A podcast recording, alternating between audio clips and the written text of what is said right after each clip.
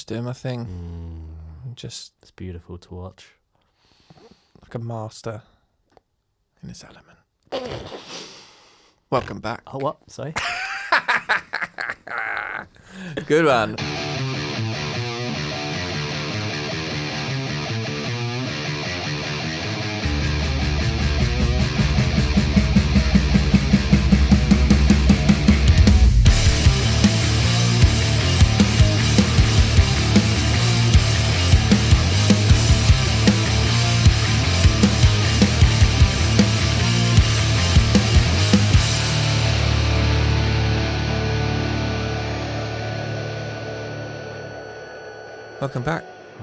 Hi. Mixforge podcast.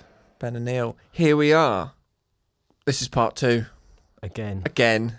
because we just We just. just keep waffling on oh. with no direction. Is it interesting? Is it interesting? Ugh. no. Yes. Maybe. But anyway, last time we were talking about the general process of coming to record of us. We covered booking, how we deal with that, and essentially a rough version of how your day of tracking goes and kind of what we do with that. If you've not listened to that, go back and listen.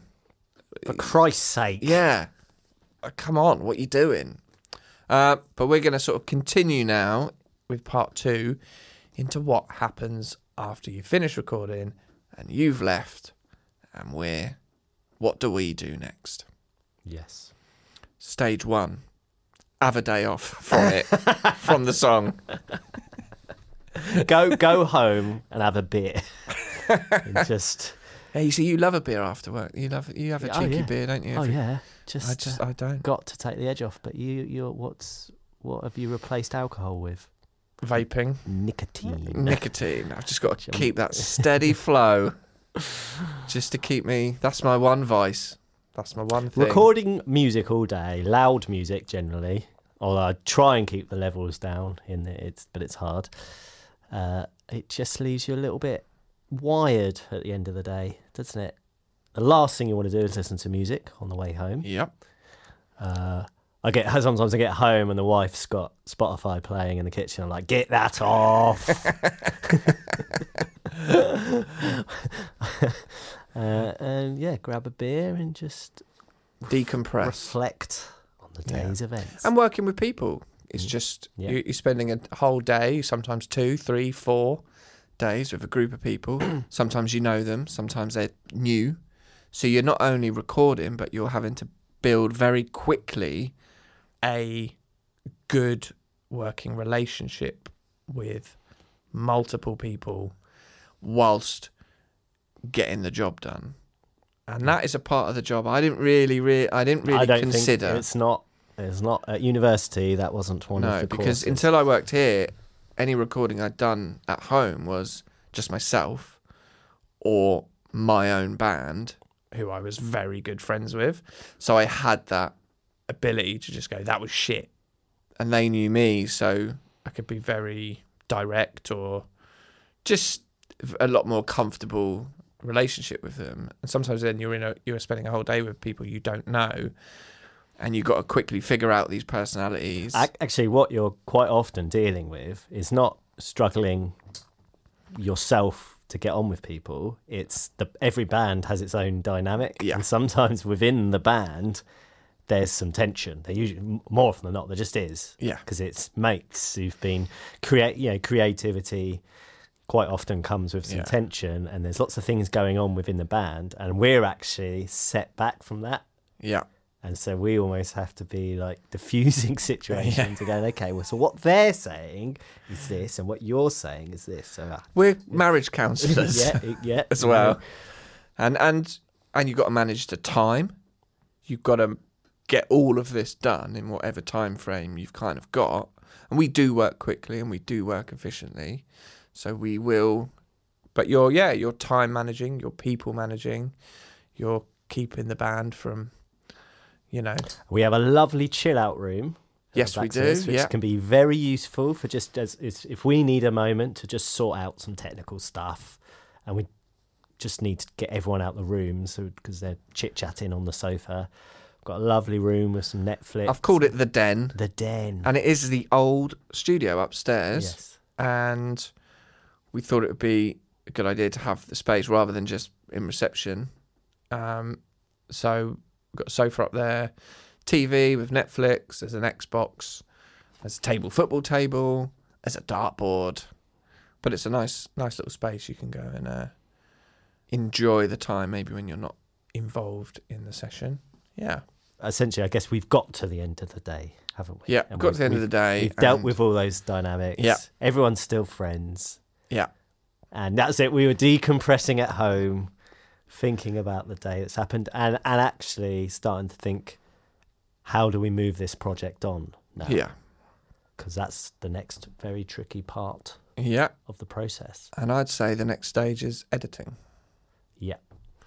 So I- Interesting, yeah. yes, actually. Sorry to interrupt, because when I first started, so so editing is crucial because you build up lots of different takes. You know, a singer, you're not going to get the best take from the singer in one take. You're going to get the best from eight different takes, all compiled together. nice. But when I first started, I was trying to do this in the session or with drums. I was trying to edit together the best take of the drums, all, all right there. And sometimes you do have to do it within the session. But what I was finding is it takes ages Yeah. and it just utterly kills the flow of the day, the enjoyment of the day. And it's like, oh, I've just spent six hours editing the drums. I've just killed the day.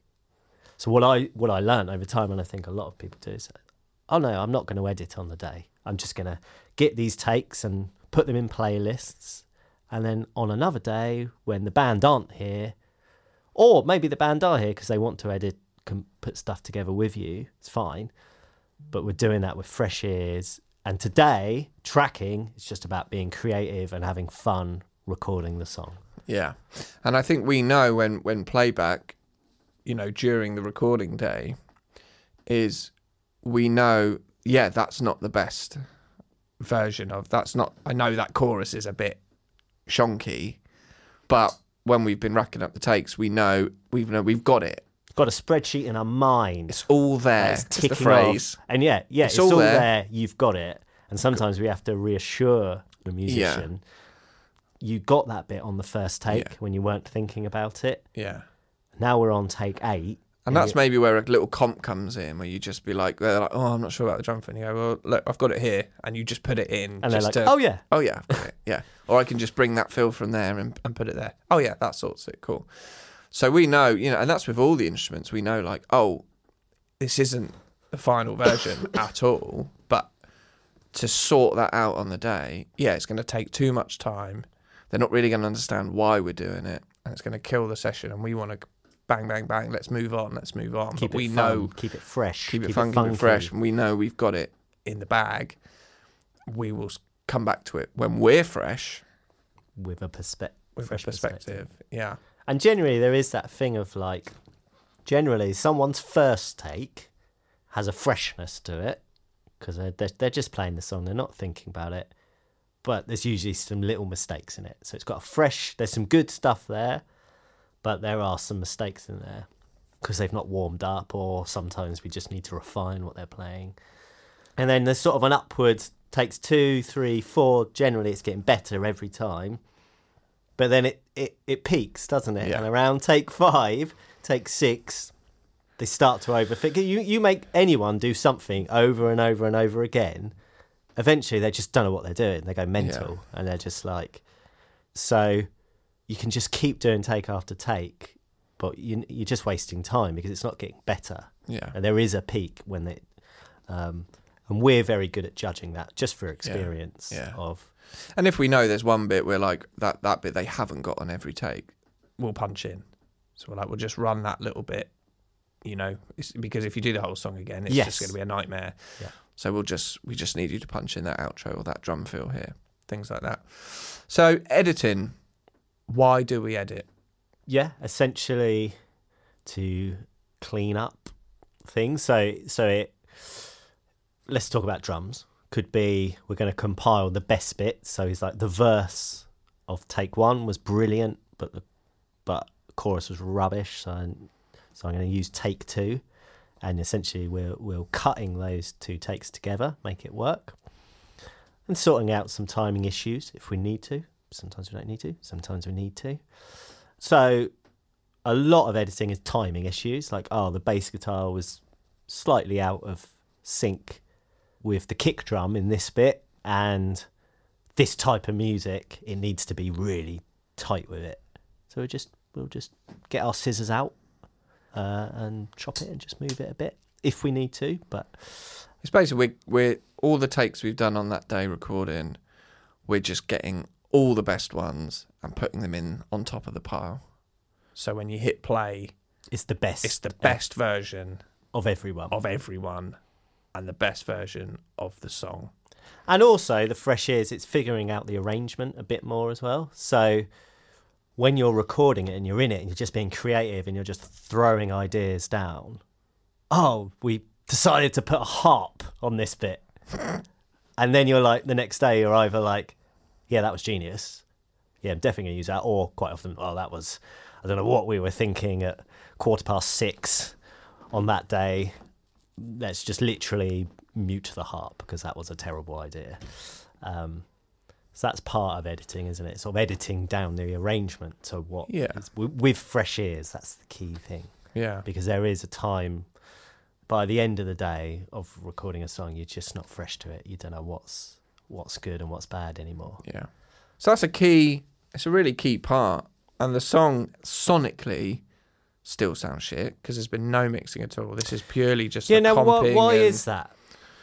And Well, I think I th- I think there is a lot to be said for for actually a good edit does just make it sound better. Even though I've not you've not done any mixing or anything like that, but I use it as an opportunity as well to just really get a good balance between. So once I've edited the drums, then I'll edit the bass, and then I'll just get a nice. And this is fresh. This is on headphones. It's not very loud. I'll just sit that bass where where it just sounds better, and as I go through the edit, then I add all these these instruments and vocals in. You just because on the day it's like you might even have, for example, something I did recently. I've got you know one a set of guitar channels with the mics and the DI, and it's like we're going to record. There's a bit of lead in verse two, and then there's a bit of lead in chorus two, but their volumes are so different, and actually might even be a different tone. But I've just tracked them in the same thing, and then what I'll do in the edit is I'll I'll set up a duplicate set of guitar channels, and then I'll I'll give chorus two its own channel, and so then when w- within the edit I can set those at just the rough Yeah. level. So just when I hit play, it's not like oh well like, either the guitar's I really can't- loud in verse two and I yeah, can't hear I it can't tell two. if that guitar is good or bad because it's so loud. yeah. It's I don't know. I So need- you can almost just refine the structure of your project as well, and just in the heat of the moment, you, you you're duplicating channels and you're not renaming them at the time. I try and do as much as I can, but you don't want to yeah kill that flow. Kill. And I think another sort of thing I was getting at is like, what, why, why, why does it sound shit at the end of the day when we're using amazing microphones, amazing interface, it's recorded in a great sounding room, and what we've learnt over many, many, many years is that because there's a certain amount of mixing that has to go in to bring a drum kit to life, to bring a vocal to life, and in the old days, with mixing consoles and lots of hardware gear, you'd sort of try and do this as you go. It's a bit like what we were talking about with editing earlier. But if you try and mix as you go, you're going to kill the session.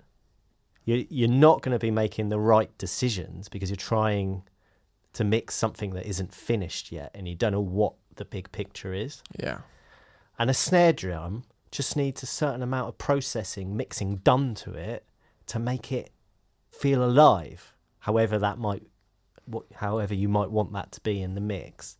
And just sticking a microphone, a cracking, really expensive, amazing microphone, on a snare drum, it's not gonna. You're not gonna capture that uh, energy of what it sounds like in the room when you're there and it's super loud and pumping and that's something that mixing is crucial for. yeah.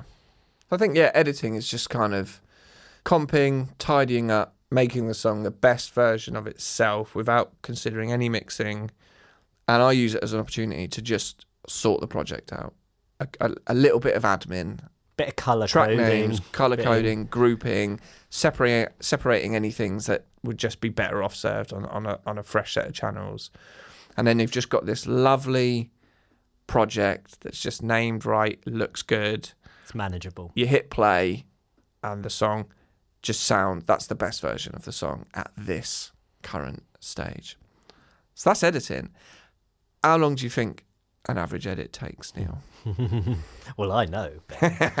Um, it's a good chunk of a day for a song, with breaks in there. It, it depend again depends on depends on how long the song is, how complicated the arrangement is, how many parts there are.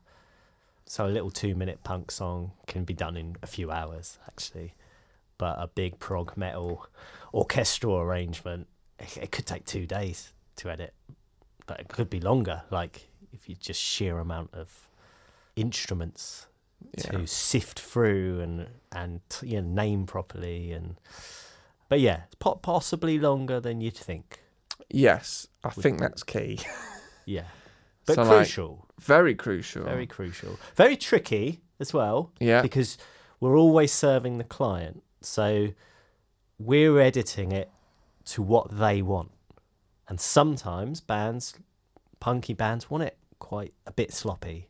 They want they want the timing not to be bang on. Yeah. And so we have to find what's wrong, what's just wrong timing, and what's wrong but in the right way Yeah. and that's that artistic and that takes a long time to learn doesn't it Yeah. of of serving the client what's right because i've done it after when i was younger i've just made everything super clean and lovely in time and beautiful but it wasn't right for what they wanted Yeah. and uh, that's what makes editing so tricky Yeah. You you've got to think about. You've always kind of got to look ahead to what you're going for as the as the final thing. which why reference tracks who do you want to sound like yeah. we want to sound like the offspring cool let's let's listen to some offspring and See what they get doing. a sense Yeah. of what you know, and going- loosely like the genre determines what you do. And I've I've sometimes explained it to clients like, just say I've got a big dial called the editing dial, and it goes from zero to ten. And some bands you turn it up to ten, and I'd say to that band, but your band, I'm only going to turn it up to five. Mm. I'm going to tidy things up, but I'm not going to kill the punk vibe. because if I tighten it up too much, it's not going to sound right. And it's making those decisions like a kick and snare pattern. It's like, well, that kicks slightly off, but it's fine. Hmm. Sounds good. that vocal is voice But that kicks off, but it sounds wrong. yeah So I'm going to sort that one out, but I'm going to leave this in. It's what, you know, and a song I've done recently ends with the band doing like a 332, like a bam, bam, bam. And if I put them on the grid, that on the grid, the drummer's not on the grid doing it. But if I put it on the grid, it does, just doesn't sound right. So for that, I'm just going to leave it where the drums were, and then I'm going to match everyone else to the drums. And you get it the same with triplets. A true triplet on a grid can sound wrong, whereas a human triplet where it's slightly off sounds right. And you just got to make those make those decisions. that's it. A vocal that breaks up is subjective. Yeah, because to to some people actually i love the way that that voice breaks up. I like the way they're straining to hit that note. It can be pleasing but it can also just be wrong. Yeah, and there's a, and and really it's the client it's it's sort of saying to the client "Uh, do you you know and they'll be like oh no no. Put a different take in of that.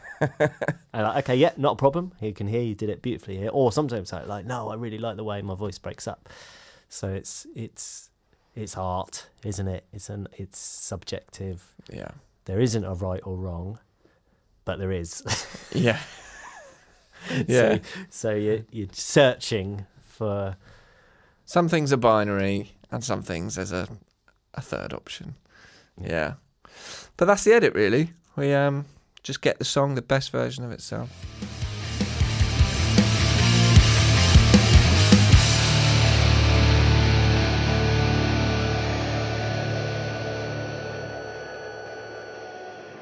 Then what do we do? Do we want to talk about mix prep? Have we covered that kind of? Um, no, I think, I think we should briefly mention. So I'd say Our mixes are now done in three stages. that we label, we've sort of Yeah. self-labeled, And we define, you know, where we can say, oh, it's in this stage. and it's mix prep, sonic mix, and automation. And I think what we've learned was that when you when you come to mix a song, and a prime example as well would be like if you just start mixing from the raw and things are out of time, and then you're editing whilst trying to mix, it's it's just a nightmare. So breaking it up into these sort of fundamental stages means your your focus is on one thing and you're not worried about the other. So editing, I'm not worried about The sound, like the mixing The snare drum sounds dull. yeah, I'm just worried about making this the best version of itself in its current sonic state. And we found that, you know, when you come to mix and you've got all these, channels and all these instruments and everything. I mean, it's a it's a minefield. Like, where do you start? What- Unmanageable. yeah, I've got so much stuff going on here. and so splitting it up into these sections, We found is has been really beneficial. Yeah, and I think Chris Lord-Alge was the one mix who brought in mix prep, sort yeah, of enlightened us to the mix prep stage, yeah. Which is the sort of bridge between the edit and the mix. So it's kind of like you're starting to think about mixed things, but you're also preparing it. It's just it, a lot of it's admin. yeah, It's, it's, just, admin and it's very boring. which is again why clients We don't have clients in when we mix. Yeah. Um, so for example, with drums, with the I won't go through everything, but like the microphones we use are the Slate virtual microphones. and so kick drum, We've got a kick mic in the drum and we've got a kick mic out. now in the mix prep, We will choose which mic emulation we want to use, and we will then have the two mics blend the the right the sound of those two microphones bounce it down as one channel. So when we come to mix, we haven't got two separate things to think about. We've just got that's a kick drum, and our goal in the mix prep is go. Here's the kick drum. I want to make it sound better, and just do a few things. Maybe it's like a touch of EQ, a little bit of compression, choosing which microphones you want to use, blending the two mics together. bounce it down. So when we come to mix, we've just got one lovely kick drum. And we'll do that for other things, for other drums. backing vocals are quite a, one where you might have recorded eight backing vocals doing a kind of choir Yeah. Freddie Mercury part. And when you come to mix that, essentially you've got eight things to mix together, and it can be sort of make your mix kind of un- unmanageable. So, what you do in the mix prep is you do a little sub mix Yeah. of those eight backing vocals, you mix into one stereo file Yeah. c- and call it choir. And then when you have it in your mix, you've just got one choir part to mix as opposed to eight. Eight different things, yeah. And so essentially, it's just making it when you come to finally sit and do the mix, it's a very fluid, easy It's project. a, it's a slim down project. Yeah, it's got everything Everything you need. And another one would be like, you know, double track sort of rhythm guitars. You've got, you know, usually two mics on the cab and a and a DI times two. So you might do a little bit of EQ notching on the Guitar mics, balance the two microphones, pick which microphones we want to use, and then essentially just bounce have them panned either side and bounce them down. So I've just got one channel called rhythm guitars, and that's got both of them in. And then that that's that's my rhythm guitars in the mix. I haven't got six. I'm taking six channels down to one, and it's just a lot easier to manage. Um, Yeah. So that's kind of you know, drum triggering as well. I tend to do a mix prep. Yeah. Don't have to, but I tend to do it. So that's Yeah. where you're fresh and you're like, okay, any drum triggering, what what do I want to trigger? Some bands it will just be the kick, some bands it's kick and snare, some bands it's kick, snare and toms and crash samples. And you can make all these and choose what samples you want. and then you can bounce them down. So in your mix, you've got snare top, snare bottom, snare trigger, snare ambient, and you've just got this. You're just refining and compressing it all down into a number of channels, and just it's just like a minor improvement, isn't it? Yeah. Uh, The whole the whole process is you're just gradually pushing the song. You're moving the ball. You're moving the ball up this hill, this heavy ball, This fuck off hill. this steep hill, and you're just slowly. I think, I think again, it's this misconception, isn't it, which we've had when we were younger, and you, you just have this idea that it's just a guy who sits at a mixing console and moves some faders and presses a few buttons, and then suddenly the track sounds Yeah. amazing. And the truth is, is a lot of admin. There aren't any real faders involved, and You're just making thousands of small adjustments. yes, that cumulatively add up to something sounding good. And breaking it up into these stages of edit, mix prep, sonic, and automation, you're essentially kind of have the, you have this more like fail safe way of operating where you know what little bits you'll make, those little advances you're making, you're able to kind of group them. And so you don't have 3,000 to think of, you've just got 500 to think of because you know you're going to make all the other ones at a later Yeah. date. And it just makes it a heck of a lot easier to manage, not just physically in the project, but mentally as well. Because in mix prep, these are the things I'm doing. And it's all reactive to what you've Mm. got recorded, but you're not having to think about snare reverb.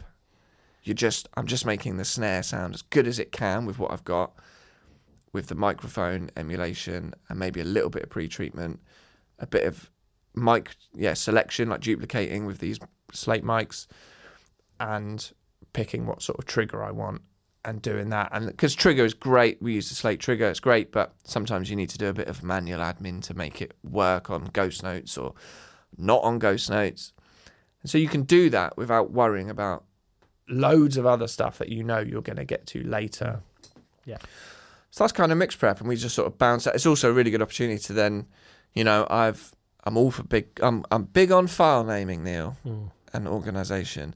So when I bounce out these, you know, mix prep drum stems, D space kick, D space kick trig, D space. now this stuff's interesting to me yeah, because do you use capital letters, Ben? no, No, and that's something I passed on to you. yeah, and it's something. So quite often we receive stems from people to mix that they've recorded at home, and the naming is just so long-winded, yeah, and it's capital letters. Don't bother with capitals because it takes time. It doesn't. It doesn't. The capital letters don't help me organise the project at all. And little, capital letters with song names, project names. yeah, yeah, absolutely. But stems, just just channel names, but you know, naming your channels, yeah, and, and So for me, like to name a snare drum, someone might name it capital S N A R E space T O P space, and it just goes on forever. And when you're trying to do that, for me, it's just S N R snare, and it's Yeah. just quick, bang, bam, bam, bam, bam. For me, yeah, D space, SNR, then SNR bot, kick trig, amb, T1, floor, So FLR. My my recommend, you know, my advice to to people who are recording at home and sending us stems, just yeah, really, just just keep that naming s- Yeah. system. Have a naming system. yeah, because the amount of times I've loaded up a stem that is called something and that that that it's is not a guitar. That is a synth. yeah. um, And and we get to that point because the edit phase gives us that opportunity to organize our channel names and organize our channels. And the reason I do like D space kick, D space snare, and then B space bass, G space GTR, G space lead, G space lead two, V for vocals. You can see what I'm doing here. Hmm. K for keys, S for strings or synths is that when I've got all these lovely mix prep stems and then they're going to go into my mix project, when I import them and they go in the clip list in Pro Tools, all the drums are grouped together, all the guitars are grouped together, and it's a failsafe that stops me missing something. missing something. Because I've had before, we can't hear the tambourine in, in the last chorus, and I'm thinking, are you deaf? yeah, ah, fine, I'll turn it up. Oh, I never, I, I, edited it. Never quite made it. It didn't make it into the mix. I'll just pop that in. Oh Put yeah, that back in and go. Oh, I've boosted the volume now. There you go. oh yeah, sounds great. Cheers. I just- know what I'm doing. So then you've got these lovely, uh, well named, succinct, clear. You've got less stems than you had because you've you've condensed BVs into one, guitars into one, like we mentioned, and that's the mix prep. And for me, that's the point. If I was then sending to someone else to mix, that's what I'd send them Hmm. Yeah. whether it's you or it's going somewhere else. That's what I'd send. So the other engineer, the mix engineer, gets these stems. They're very clearly labelled. They drag them in. They hit play. It all sounds good, uh, barring levels. And again, it's just moving that ball a little bit more. I've just made each thing sound a little bit better, and I've also completed another round of admin. The next step, sonic Mixing. mix. The sonic mix, which is the Sonic bit, mix. the the the bit that everyone imagines is, is Yeah. the magic. This is the everyone wants fun to one. do. Everybody wants This to is do the fun one. and it's very hard. it's it's it's a lifetime of learning and failing and learning again. But essentially, it's where you make everything sound nice, Yeah. good, work together. It's a mix. You're mixing. First time you're really trying to think about how you're making this thing all work together. Yeah. You've now got Sonically. yes. Yeah. You've you've got the big picture now. So we're not. You know what you should if you know if you're you should know what you're trying to achieve, Yeah.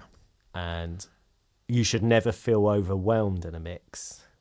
And if you are feeling overwhelmed, it's because your edit or your mix prep or your tracking Yeah. has fallen down. And I like to think when I go from, you know, edit to mix prep to sonic mix to automation, what's also, I think, key to think about is going, I've done this and it's taken me a good while to do it. Maybe I've spent far, you know, this Young Pine track, I think I'm nearly finished. And I think in total it's going to be about four, four and a half hours to edit. And it's going to be another good two to three hours, maybe four to mix prep. But what's also key is going, yes, I've done the edit and I've done the mix prep, but I'm comfortable with the fact that I've maybe only done it 95%. Like it's okay to go back. Fluid. You can be fluid Yeah. between The edit I've done, I've done most of the legwork, but I might still need to when, tweak when something. you've got the bigger picture of the the, mix. mix. and you'd be like, oh, that bit which I thought was fine is not fine. So Yeah. I'll just I just edit that bit. Yeah. And so the Sonic, I mean, you, this is where you're really thinking about uh, EQ's a big one. EQ, um, compression, compression, reverbs, spatial stuff. yeah, panning, all that sort of thing.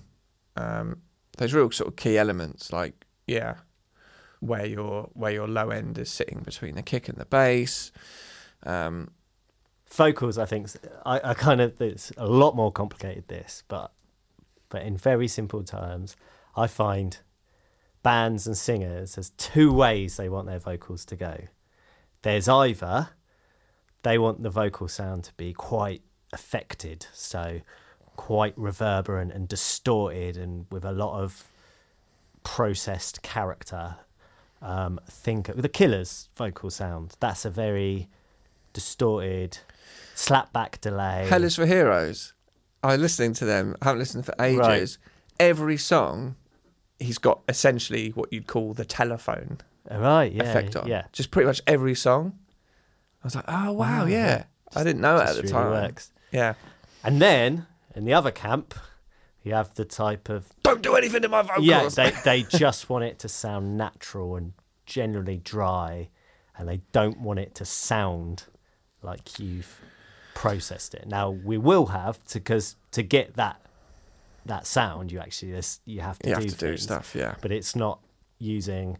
It's using reverb in a very subtle way to make it sound natural. Yeah. Because what is it? Is that is that like they don't want it to sound fake?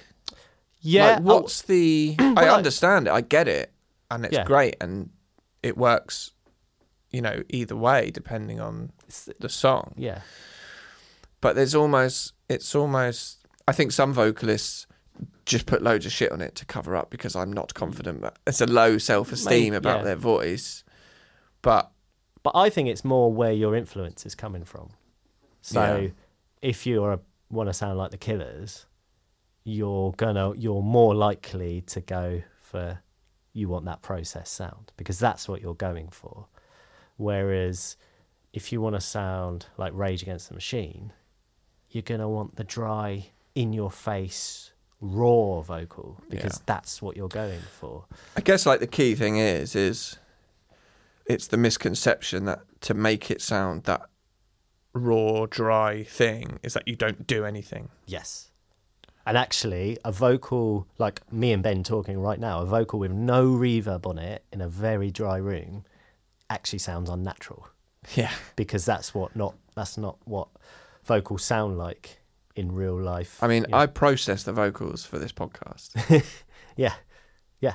you know it To just make- has to be done to make it to make it Palatable for the listener. a lot basically it's compression to level out a very dynamic vocal so you can actually hear all the words that are being said and vocals singing vocals can range from very quiet to very loud when the, within the space of a second there's eq to clear up the sound again make it sound clear hide any nasty frequencies and then there's spatial things like re- even a reverb that you can't really hear mm. but it's just a very short, subtle reverb that just stops the vocal sounding separate from the song Yeah. and just mixes Bit it, of glue. glues it into the song. Yeah. But it's all it's sh- subtle and it's short reverbs, Yeah. as opposed to the big reverbs that some artists and genres require. Yeah. So you're kind of you're building up now the yeah the sonic picture of, of what this song's going to sound like. But I think a key thing is is that we're saving for the next phase. Is and this is what really bugged me when I was younger, getting into it, was I hated automation. Yes. I was like, you know, you get the lines in and you, you have to sort of draw, drag them down. So, so automation is, let's just say, in one part of the song, you want this lead guitar to be a certain volume, but then in the next part, it's just way too. In the, it's just way too quiet, and so when you're mixing, you keep changing the level of it. You keep Yeah. going, ah, you keep moving the fader. And so what automation does is it's you you you automatically move the fader. So Yeah. in one section it's one volume. you sort of draw in, program in a line. And so the fader will follow that line. So you can reduce it at points, you can bring it up at points, and you can do loads of other stuff with automation, with Yeah. panning. You can do and- anything. And effect, yeah, you can make you anything automate change. All these Yeah. different things in volumes and and uh, all the effects and everything like that. And the key thing is, is like if you're when you're doing the sonic mix and you know that guitar bit, you want to bring that lead line out, but then drop it when the vocals come back in. If you're constantly like, oh, it's too loud there, it's too loud there, in the sonic mix, you're not worried about that. You're just going, I'm making this guitar sound good and fit the song. I'm going to deal with that. Automation thing later in the automation phase. And again, each, each between all these phases, we are having a break. We're coming back the next day. We're not doing it all in one go because we want to come back to the next phase fresh and you can then instantly go, oh, that sounds shit. I, I need to go back mm. because I was in Or hour four. That's too loud. That's Yeah. too- you know. You can you can make adjustments, but you're coming back fresh with a f- fresh perspective. You're not dead. Your ears aren't dead. You're not dead to the song. Because by this point, you've heard it. a lot. You've listened to that song a good amount of times. And so the automation is then you're going, well, I've got, I've made the song sound good. Now I'm just going to sort out all these. Things like all these, all these little level adjustments. But I think why why it became its for me because it never used to be its own part of the process. It used to be mixed in with the sonic mix, Yeah. and again, and the reason I had to analyze, I was like, why do I hate this? And it's because as soon as you start automating stuff, it locks you in. The mm. fader now is being told what to do. Yeah. You're not in control of the fader, so it's harder to make changes. yeah, So, but why you want to do it is because you tr- you want every, you're trying to. Oh, that guitar's just annoyingly quiet there, mm. and you want to fix that. But if you can just let go of that and just go, I know that guitar's quiet there, and later on in the process, once I've got my sonic mix where I want it to be, I can have this lovely automation phase where I'm going to sort that out. yeah, But Again, where I'm now not worried about the sound, I'm now just worried about these nuanced Yeah. balances and and, it very much is the very final Yeah, detail, isn't it? yeah. And some automations are nice and simple. Mm. They're just, oh yeah, just do a few things. and as we know, some songs You, you, it would blow your mind the things we have to do Yeah. to make something sound. and especially with those songs where the instrumentation within the song Changes a lot. you have the, the, There's a big disparity between the sound of different sections or the volume of different sections. you know you're going through like a lead vocal line and yes you've got compression and things like that but still it's like this word jumps out so i'm just going to draw in On this particular word, i'm going to draw it in and bring that down Another, bring it back to earlier on, possibly on a previous episode, you mentioned the Young Pine song that you're currently Yeah. working on, and you said it's sort of a indie song that goes heavy at the end. yeah And that's a classic one that is a nightmare with automation because for something to go, quite often what happens, you get your sonic mix done and you just listen through and it goes boop, boop, boop. And then when it goes heavy, it doesn't actually get louder, yeah feel like it gets heavy. And it's because your levels, you need to automate things, essentially turn a lot down before it goes heavy so that when it kicks in, it kicks in.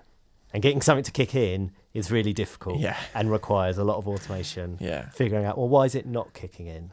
and the drums are played in a very different way in the outro to the verse. The verse So- is closed hi hat, hit snares, hit lightly and then the end is a big rock beat on the crash with drum fills and things like that. so there's a lot to consider but breaking it up into these stages as i know When to deal with that and when not to deal with things like that. So yeah, we spend a good few hours, and this as well. Like yeah, with all the the breaks sort of in between to keep ourselves fresh. I mean, you're looking at like it's it's that mix from Edit to having something that sounds okay. is is sometimes it's a week. Mm. It's a week, and we're obviously doing other things in between and tracking and Other life stuff and other work stuff. but that's why you don't get your mix the next day because this just takes time. And what we've found is every time we've sort of made improvements to our mixing ability and found new things and tried them out, it made the process longer. Yeah. Even Actually, though we're like- better, Yeah. And you it's that realization like, oh God, there's you have to do so much to make something sound good. There's so much to consider and do. That and then you you do get quicker with other things because you Become more efficient. but Yeah, to make something sound good takes time. and skill. So That's why we when we finish recording, that's why when you ask when will we get our mix, we say we like to have it to you within two weeks. Yeah. That's why because it takes time. we've lived and breathed it for a week or so after, and we've got it to the point where we're like, it's now time. It's now ready for you to listen to with your fresh ears, and you're hearing something that's been pushed up that hill to where we believe you want it to be, and then you get to hear it fresh ears, and then your feedback is Well. I'd say before that, actually, it goes for a. the jerk. It goes to the jerk, what we call the circle jerk, where you get to that point where you've edited Mix Prep Sonic, automated over that sort of week, week and a half, You've got to a point where, essentially, like you're you're spent. I've given everything I've got to this song, and there's obviously elements that It's not going to be perfect, but it's like this is just the best. I can do, the best version of it. And we just before we send it to the client, because the worry is is that you've just made a bit of an obvious error. because you're so deep into the An obvious thing is something's way too loud. Something's too loud or too, or quiet. too quiet. Yeah, Because you just lose the perspective. yeah, That instant, you're Yeah. so used to the sounds, you've lost that instant reaction to the Yeah. song, which is actually what is crucial. And so what will happen is, is I will get to that and I'll send it. I'll I'll then leave it for a day. I'll come back and just see if there's anything instantly I can pick up on. make a final set of tweaks. Usually, then it's M, 1.1 or 1.2, and then I'll send it to Neil. And we call it the jerk. Can you jerk this for me, please, Yeah. mate? and vice versa. Neil sends me stuff, and it's it's not really it's it's a spell check. Yeah. It's just, uh, is there any anything just fundamentally wrong with this that the client would obviously go, That would ruin that first impression. Yeah. Because that first impression to the client is so important. yeah, We want we want you to be like, wow, that's amazing. yeah, That's what, and that's that helps yeah. to make sure. And it can just be like, you know, sounds great. Kick drum. The kick drum's just too loud. and you go, okay, and you come back to it and you make the adjustments, or Just little minor things, or you know, um, just a, a another level of um, quality assurance. Yeah. So then we make any changes based on each other's impression of it, and then it goes to the client. So usually the client's getting like, I mean, it's had a whole week's work going through all these processes. It's been then essentially spell checked by the other engineer. and then you're getting, you know, a version of that should be pretty good. Um, and we send it to you by email. Send you an MP3, and that's the version. You'll hear it's been through a heck of a lot. We've pushed that ball up a very big hill, And then we want your feedback in a nice shit sandwich. oh, a lovely, lovely shit sandwich. we've sandwich. got to have the bread. In a shit sandwich. This is I don't know if it's just us, but this is an emotional like this I is very, think ev- we're all humans. Yeah. and and we have varying sizes of egos, but you know we do have little egos that that just need a little bit of love yeah to to make sure that really it's that we've put our, we have li- lived and breathed this and we've put everything into it and we care we really care about it and it's almost as well it's the we've put you know my, my 10, 11 years experience has got me to this point. so this should be good and And I, you know, this should be the best thing I've done. and if we just get back a yes it's a mixed tweak or maybe something subjective but there's nothing positive said at all. Not even just thank you for Yeah. sending this through. Yeah. Sometimes we just don't hear from you. Yeah. and it can be a bit like oh okay.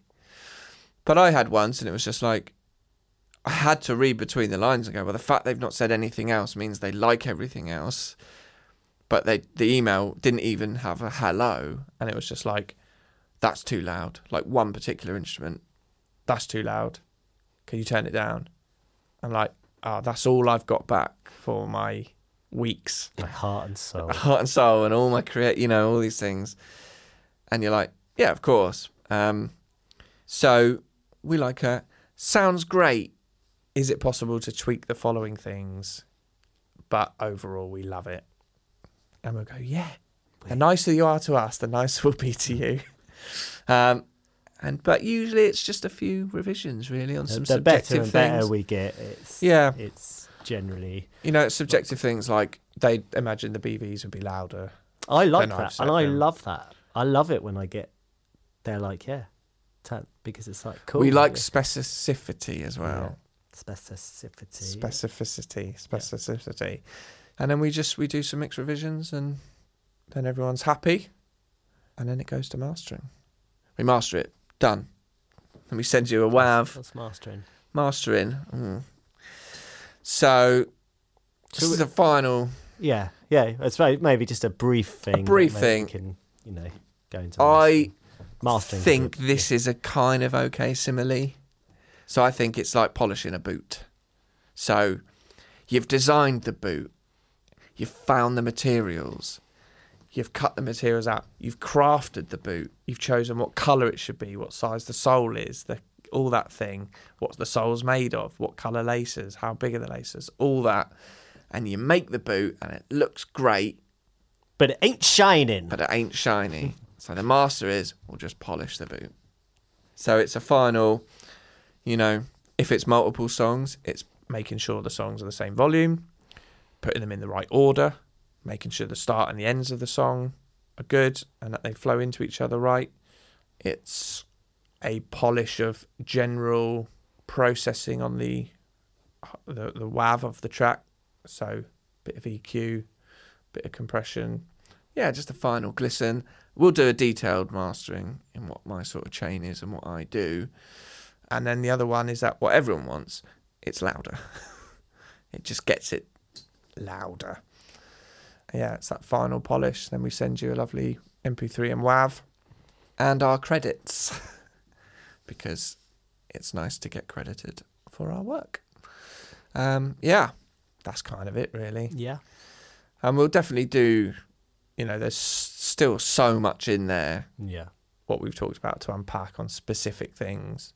Um, but I guess yeah, I just wanted to this kind of be a bit of a peek behind the curtain Into if you've even recorded here before. a little bit of a peek into yeah, maybe what happens when you're not here in the studio, but also maybe if you're thinking of recording here, um, a little bit of an insight into that process. But of course, I will be happy to talk it through with anyone by email, phone, or in person if you so wish. Oldblacksmiths.com, studio oldblacksmiths.com for emails. Follow us on social media. Anything else to add, Neil? Thank you for a lovely, lovely chat, Ben. We've had a lovely afternoon. It's been another two-parter, Yeah. but we will be back Next time with who knows what. We'll figure it out. Oh, definitely.